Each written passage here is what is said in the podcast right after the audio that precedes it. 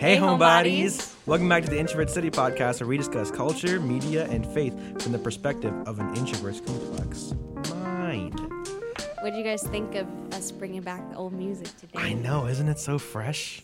Isn't Well- it so nice? We wanted to do new music for season two to change it up a little hmm. bit, and then both of us actually went back and listened to some earlier episodes from season one. We were like, our season one music is us. It fits No, yeah. so well. So now we're kind of we're going back to our original just because we love it, And I missed it. there's going to be like an awkward five episodes where there's different music. Sorry, guys. School is approaching.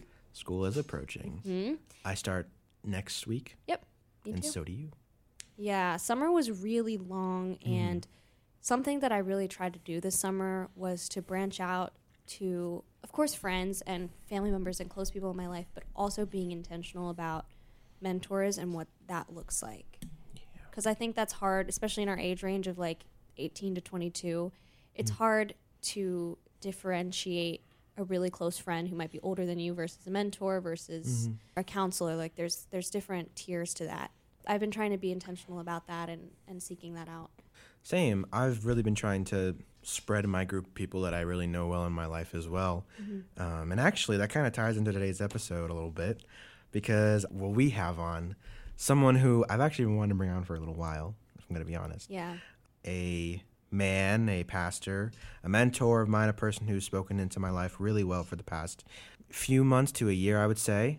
We did a, a group with with this pastor at church mm-hmm. on emotional healthy discipleship, really good books. Peter Scazzero, shout out. we are here today with Pastor Kendrick Bowman, also known as Pastor Kenny. How you doing? I'm doing well. How are you guys? I'm so good. Good. So happy that you're here. We've been wanting to talk to you for a while because we know that you also worked in the prison system and worked with men your whole life. And we've had um, an episode in season one that we talked about the prison system as well. And I think there's room to expand that conversation and also to talk about what men are going through today and how to address it because that can be a little bit difficult and controversial. So Yeah. we're looking forward to to this topic. So, can you start off by just telling us a little bit about yourself, your experience in ministry? All right. So, yeah, um, a little bit about myself. Of course, first and foremost, I'm a son of God. I am uh, happily married to my wife. Our 25th anniversary is coming up. Yay! Shout out to Yeah, Kiana. Yeah. Uh, we have two sons Deontay, who's 28, uh, and Kenyon, who's 16.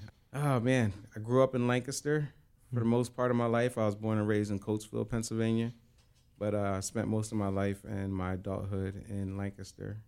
Former Marine, spent some time in the Marine Corps, um, and uh, just been around Lancaster County pretty much all my life, serving, working with people. So, yeah, we'll get into that, but Mm-hmm. Awesome. So we kind of wanted to also ask, uh, as a person in ministry, as a person leading men, as a person even wanting to take time to delve into the prison system and helping men there too, where did that journey and that need and that real, the real passion for that start, and where are you right now with that? uh, to be honest, there wasn't a passion for that.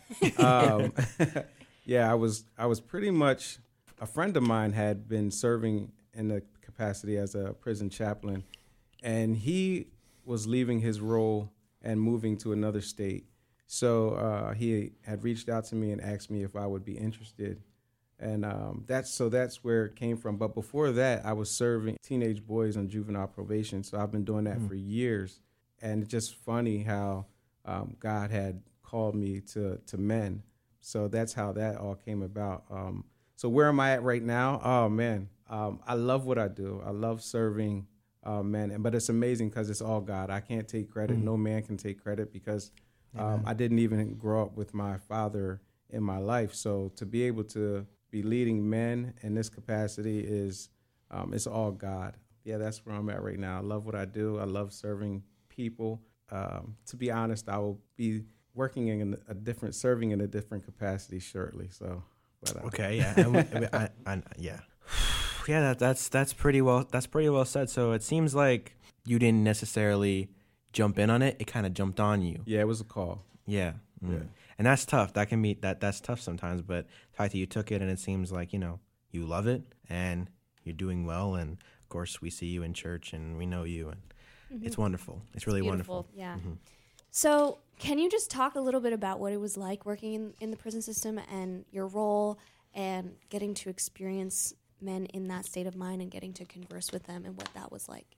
Yeah, so before I get into that, I want to go back to the fact that I served as a as a CEO before. Um, fresh out of the Marine Corps, I was a correctional officer. So it's it's been to talk to men in in, this, in that state of mind because in that setting they're very um, a lot of times hopeless. They need direction. They just need someone or something to to cling on to because they don't have the people that are closest to them. Sometimes they're at rock bottom and they don't know where to turn. And it's like a door opener for for, for jesus. And you know it's, it's a way to give them hope and just being there to, to talk with people.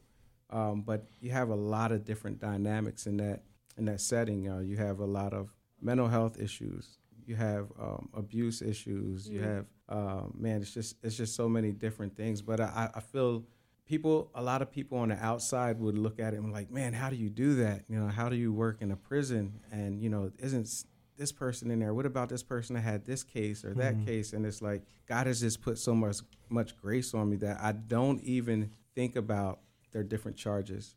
Um, i just see the person you know what i mean? And that that's a beautiful thing um, and i don't discuss like what a person is there for. Sometimes they share their their charges or their cases with me but the the deeper issue is the fact that they just feel hopeless and they're lost and they're just looking for some direction and some guidance um, because many of the men that are in there dealt with a similar situation as as I have is like being not having a father. Um, so studies have shown that there's there are a high percentage of of the men that are in the prison system come from a fatherless home. So And do you think that the church has addressed that, the effect that fatherlessness has on young men coming up and, and the cycle repeating itself? Do you think that issue has been addressed in a healthy way? I think it has. I'm sure that it could be more addressed, uh, addressed stronger, more addressed, addressed stronger. Um, it could be that is one of the big issues in the church is the fact that a lot of men aren't don't step up to the plate as uh, spiritual leaders, and I think it goes back to the fact of not knowing how because you haven't had a father in your life. So you're like, what what is it like truly like to be a man, and then a man of God, and a man in the church yeah, that's a that's a tough situation, but definitely the church the church has addressed it and does, but I think it could be a little stronger. Mhm. I have a question because you did mention just now about how you feel men aren't stepping up to the plate. I think a lot of times in church, and this is no way to just to badmouth the church or anything. In this case, I want to speak more directly to men in the church and the way the church kind of does address it. I feel oftentimes there's two real ways that men's issues are addressed in the church. It's either it's kind of pushed aside, and as long as you know the word and you're a godly man and you pray, then things are okay. Or you kind of have to be doing so much in the church in order to be seen as a man who's important. And I feel like both are issues. It's either we don't try enough with men, so men kind of become, honestly, lazy godly men, and you know, their children end up leaving the faith, or their children end up not even knowing anything about the faith. Or you have these men who just try so hard and put so much of their energy into ministry, really, really a bit too deep into their theology and ministry, and take ministry to a point where they're never home. They don't openly talk to their kids about their issues because they treat the congregation as more important than their own children, or they treat God's mission of the church as more important as God's mission in their home. So, Pastor Kenny, do you want to speak to the idea of men kind of not stepping up and rather than, you know, whether it be not being leaders in their home or being leaders in the church or just not taking godly men as serious at all, if I'm going to be honest? So I want to go to what you were talking about a little bit. I feel like a godly man doesn't. Godly men don't really step up. So, that you're saying, um, because I think it's more of an identity issue. And when I say it's an identity issue, it's because of the fact that a lot of times godly men are getting their example from another man, and they're trying to compare themselves oftentimes to other men uh, or men who they feel like are godly, and they're trying to mirror their self after that in a way Ah. Instead of looking to Jesus and you know and the ultimate godly man. But I think that a lot of times they're getting their identity based off of all these different mentors or role models or pastors or and not getting their identity from Jesus because they just don't know oftentimes like I said what a godly man looks like and they're using that example from uh, all the relationships that they have instead of looking at Jesus. Mm. that's that's a, that's a good point. Yeah. That's a good point. That's actually I've I've been thinking about that a lot lately. The idea of the problem with like identity. I feel and I'm not trying to say this to be one of those guys, but like I do feel that men are a little bit under attack in the media and in, in the church as well. You're not being that Um, guy. That's true. Very I- true. so many times men are told what they have to be and what they're not allowed to be and what they need to let other people be, what they need to let their woman be, and what they're not supposed to be doing for the woman or what they have to do for the woman. So it's like, you know, in today's society, if you don't have a six-figure job, six-pack abs, if you if you can't afford this, if you don't have a nice house, if you don't have a nice car, you know, if you're not driving the nicest car out there, then Yeah, and that's just in the macro. rate. That's just in the macro sense of the the world in general. Mm. I think, yeah, like that really speaks to men in the world, and then getting on a more, more micro scale, talking about men and it just in the church, that still applies because Mm-hmm. no matter if you're talking about men not living up to a standard with cars and money. In the church, you're talking about men not living up to a standard with fitting into God's design for them and, and caring for their wives. So it's about putting your identity in something other than God. Mm. Like, I really like what you said there. And I want to just point out that this is not me saying that men are angels and that women have ruined men and all this jazz. Like, I'm not trying to talk about that red pill stuff, which we'll get to later. Yeah. But I am saying that I do think, like back to the whole same side thing, that yeah, I feel like men have such trouble, like what you said with identity, that they either place too much value on the fact that they don't have this, don't have that, or they have too much of this. So they want to either soften themselves or make themselves so hard that no one can break through. So you talked about identity issues, Pastor Kenny, and what that looks like for men. Do you think that's the biggest? Like, can you just speak on what men specifically who are chasing after God sh- are struggling with the heaviest right now?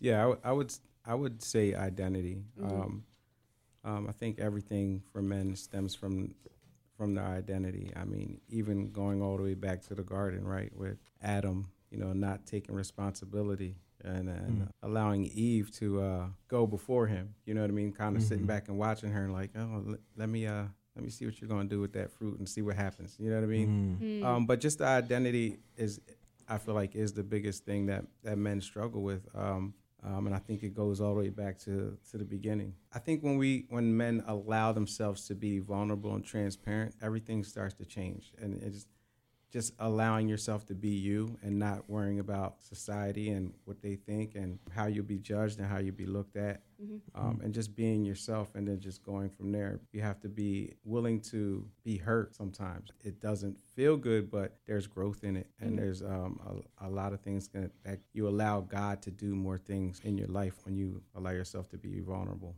Mm. There's a sense of humility in there too that I think a lot of men walk away from because humility, you either get to a place where you find humility, you work with it, and life goes on, or the latter where humility finds you Mm-hmm. and it's in a way that you won't like. Mm-hmm. But it's up to you whether or not you're going to accept that humility and what you're going to do with it. Because you can hit rock bottom and still somehow figure out how to drill a hole. Or you can hit that rock bottom and spring back up. and it, and I think it depends on men because a lot of men see things such as admitting you're wrong, apologizing, crying as signs of weakness, um, signs of, you know, saying, this does make me unhappy. This didn't hurt a lot. This doesn't make me feel good about myself. But kind of pushing that under wraps because you got to be a man. Deal with it. Be okay with it. You got hurt, cry it. Don't, don't cry about it. Keep keep going. Keep walking. Keep on moving. When in reality, you're not moving forward at all. Yeah, I think um, like you like what you were just saying is there's a lot of pride in that, and people say a lot of things that stems from pride, but I say I would say that it more stems from identity, because if you knew who you are, you wouldn't really care about what everybody's going to think. You gave the example of uh, when you're growing up, and they say, suck it up, you know, don't don't cry, be tough, you know what I mean? Don't show don't show weakness. You know what I mean? Don't. I mean, they even say that beyond just being a little kid, but even like s- sports. You know what I mean? You're not. S- They don't want to show the other team your weakness or You don't want to show them that you're you're hurting or you know, and, and that's just taught in society. But as godly men, we have to get away from what society says and what God says. Um, and we lose track of that when we start focusing on society. And it's like, all right, who has the bigger voice in your life? Is it what society's saying or is it what God's saying? Mm-hmm. And I think people feel like you can't, it's not possible to be simultaneously vulnerable as a man and also still remain the leader and protector of your house. I think people will say, well, you need to be strong, you know, and, and mirror the relationship that Christ has with the church as husband and wife. And I think people aren't really told that you can still be vulnerable and be, you know, talking about how you feel and everything while still remaining leader and protector. Yeah. Would you agree with that? I definitely do. Um, I think when I'm thinking about Jesus in today's society, if Jesus was walking the earth, you know what I mean, in today's society, you know, people would probably look at him as weak, you know what I mean? Mm-hmm. But, you know, us being believers, we understand. And if you know your word, you know, you read it like Jesus was a straight gangster. He, he would just trash the Pharisees, and you know what I mean. Probably half the time they didn't even know it until later. Like, oh my gosh, he really just trashed me. Like, you know what I mean. But in today's society, the way he lived his life, you know, people. I'm sure, you know, not probably, but people would judge him and look at him in a certain way, like, oh man, he's soft or he's, mm-hmm. you know, he's weird, you know what I mean, or put labels on him like like I said, if you're a believer and you read your word, you know your word, you know that's that's not the case. Um, but we have to be okay with that as men to looking just the same way Jesus did. And we're, we're supposed to look different. It's, and it's okay um, because the world's not going to understand it. But if we're not doing what we're supposed to do, who's going to be the example to the world? You know, who's going to be mm. that light? And we have to be that light. Mm-hmm. Mm. Yeah, and that's fair because I feel like, honestly, some people put on the front of being a godly man as kind of a fake front to excuse bad behavior sometimes. Mm. Um, I, I, I see oftentimes where men are where men are like because Jesus was strong, because God is strong, and we are supposed to be like God. That means that I have to be strong all the time. That I can't show my weaknesses. Yeah, which is crazy because you know like i said once again if we read our word you know it's just the opposite with jesus. You know he showed his emotions. We've seen that he wept. We've seen that he got angry. You know what i mean? We we know those different things. I don't know why we get these. Well i do know why. I just touched on it. Like we we get our examples from men and not from god you know what i mean we we look at these men who are putting on these uh, masks and then that just is a trickle down effect to the people that we're leading when we're discipling somebody and we're putting on these masks, then they're going to put on masks. You know what I mean? Without even knowing that they're doing it. Hmm. We create this culture of, you know, these people just walking around with masks and not knowing who they are. And it's something that is hard because you can't teach what you don't know. Yeah. If all you know from church is that men don't cry, men don't do this, men don't cry out to God when they're in a sad time, that men don't get angry in a way that is righteous anger, that men are supposed to just take out their anger and be angry beasts. Mm-hmm then you're going to have people who know that, but to them, it's not a lie. It's not garbage. That's real. That's built into them. That's something that you have to unlearn. And I think unlearning is one of the biggest struggles for men, too. Yeah. Unlearning what you've already learned.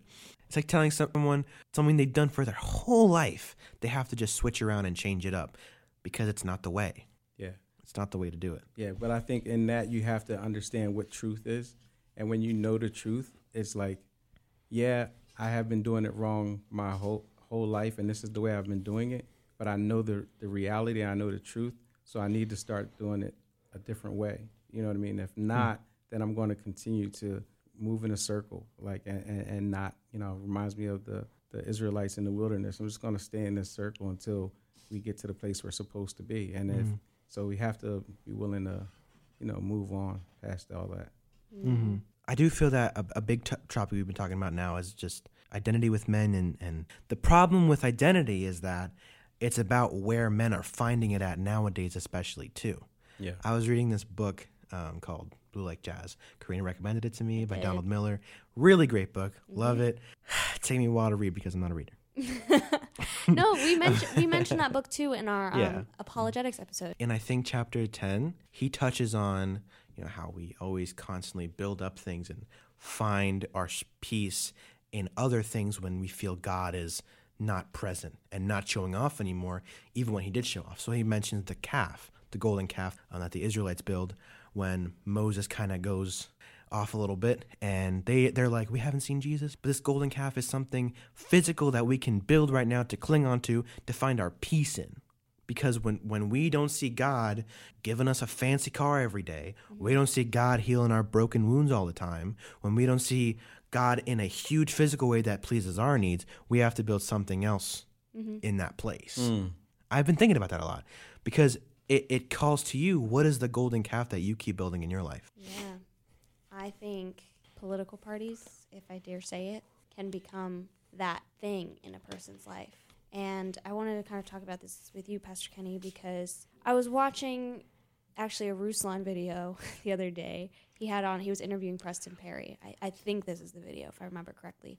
Ruslan and Preston shout out yeah, we love them. hit us up that will never happen. but they were having a discussion about men.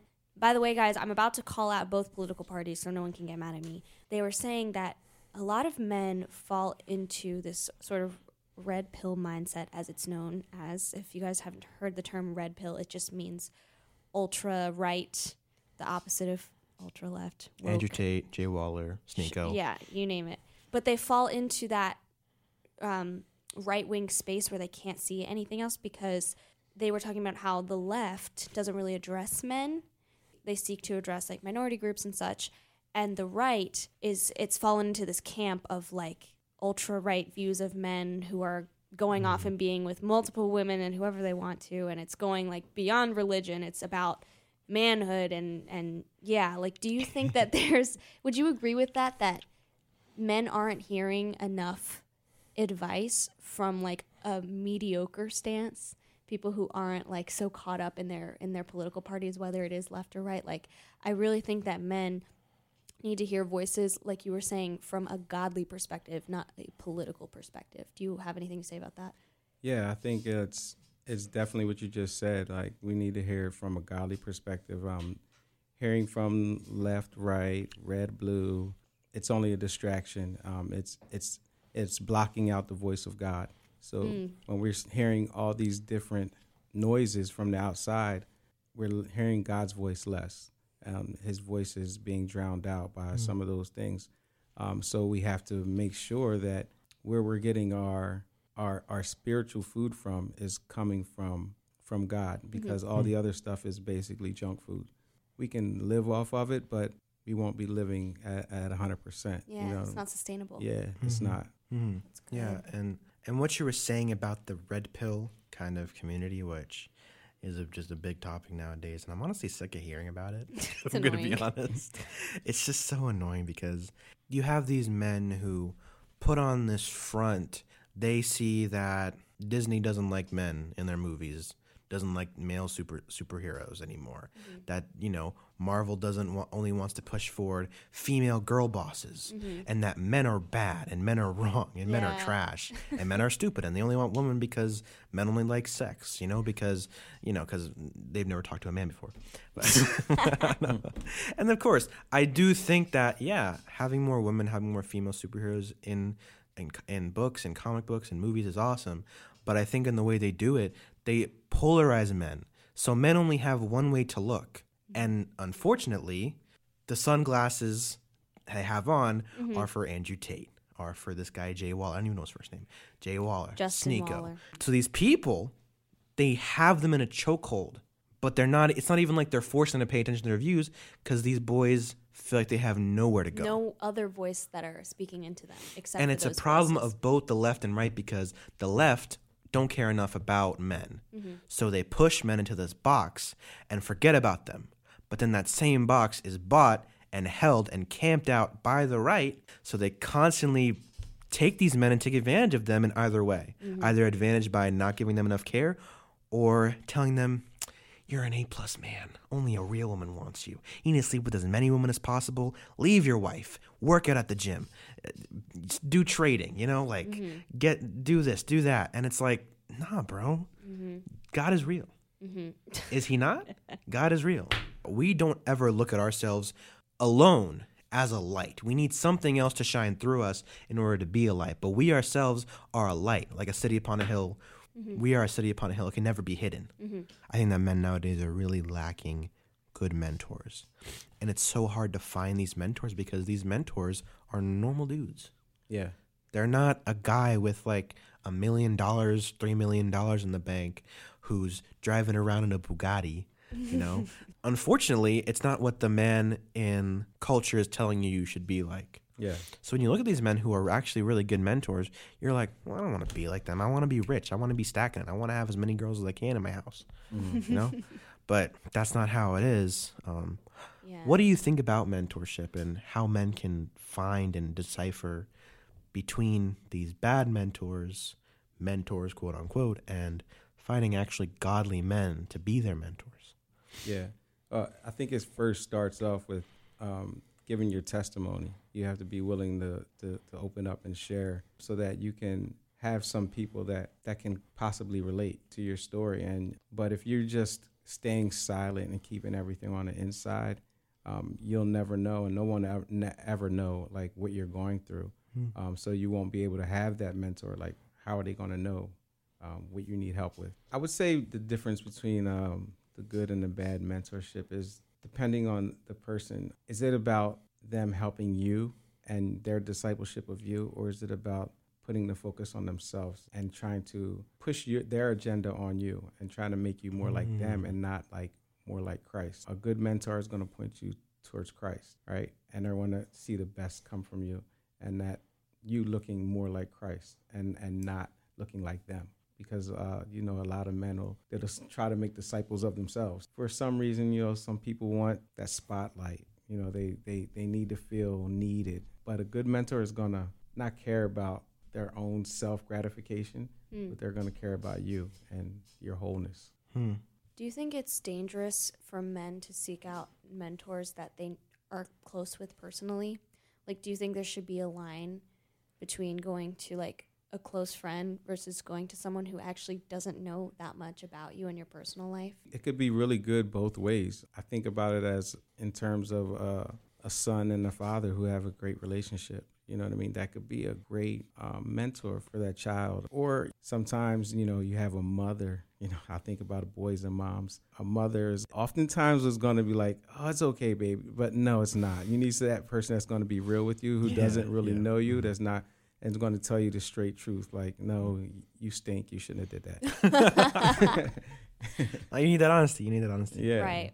I was just thinking about that because even going beyond men, that's why it was really important for Seth and I to start seeing our uh, counselor at church. We mentioned that we've done pre engagement counseling before Yeah. because our counselor is so straight with us. He like like he tells us when there's a problem and he tells it to our face. You don't pull no punches. No, for real. And when we go to like friends of ours who are also dating, they might be a little bit lighter and easygoing with us and you know, it's it's very different between the two. So I think it's important for men to have figures like their fathers and maybe friends that they're very close with and also people who are not super involved in their personal life to give them the straight truth like you were saying. Yeah. So, uh, so Pastor Kenny, you obviously are happily married to the wonderful Kiana Bowman. We all know her. She's great. She's wonderful. She's wonderful. yes. And you guys both have two sons, Yeah. Kenyon and Deontay. Yeah. You guys are a happy family. And we see it. You guys have a lot of joy on your face. It's pretty cute. It's very cute. How did you kind of go into that marriage and how do you see your, yourself as the man of that relationship? And how do you feel you treat her as a godly man treats his wife? Yeah. Um, I feel like I do an amazing job. I'm an awesome, I'm an awesome husband. Um, no, but seriously, like that, that probably would be more of a question for her to answer, like how she feels that I treat her. Um, I feel like I, you know, I treat her as a queen. You know, and- Period. yeah. Sorry. getting together like we were young you know we were teenagers and uh, we just been together since our teenage years and we didn't have a lot of of guidance but we did have some we didn't have any direct guidance right? I would say we would we would glean from people on things that we saw that were that were good and healthy but we didn't have it directly. Like in, in our homes um, wasn't always. We, we had some good um, situations and some good experiences uh, with our own parents but it wasn't always like that because neither one of our parents were married. Um, we saw some good things, and then we saw some, you know, some good things from other people's lives and their marriages and things like that. So that helped us get through certain seasons, but it wasn't until we started to really walk with God is when we really um, were able to be exactly who we are and um, our relationship flourished. But we were basically just getting th- just getting by on the junk food, right? That I talked about Mhm. earlier. Um, we were just getting by. Now, like we're we're thriving um, spiritually and, and and as one, as we should be. So you guys came to the faith together. I think that's really cool. Actually, well, actually Oh. we didn't. Um, so I I was raised in the church, right? Um, my grandfather was a bishop. I was raised in the church. I was grew up in a church setting. Um, so I knew the whole church culture, right? I wasn't Mm. Mhm. necessarily always living it right, but I, I- I knew I knew what to do. You know, I, I knew how to live it. Um, but yeah, Kiana didn't start going to church until our early twenties, and actually, um, at one point, I was kind of done with church. Hmm. With church, as when I say church, I'm talking about like the service and not the church as uh, the whole, like the big body. Hmm and um, you know just some things that we went through and experienced and i'm like man i was just tired of people and hearing different things from different pastors. And i'm like oh no this isn't it. Um, so i had some some some church hurt is what they call it but uh, kiana was the first one that actually started to go to journey church she was uh, invited by pastor bb one of the pastors shout out pastor bb and pastor victor um, but she, Shout out. um, but she invited Kiana, and Kiana started going, and then Kiana said, "Hey, you should come." And then, you know, I was like, "Ah."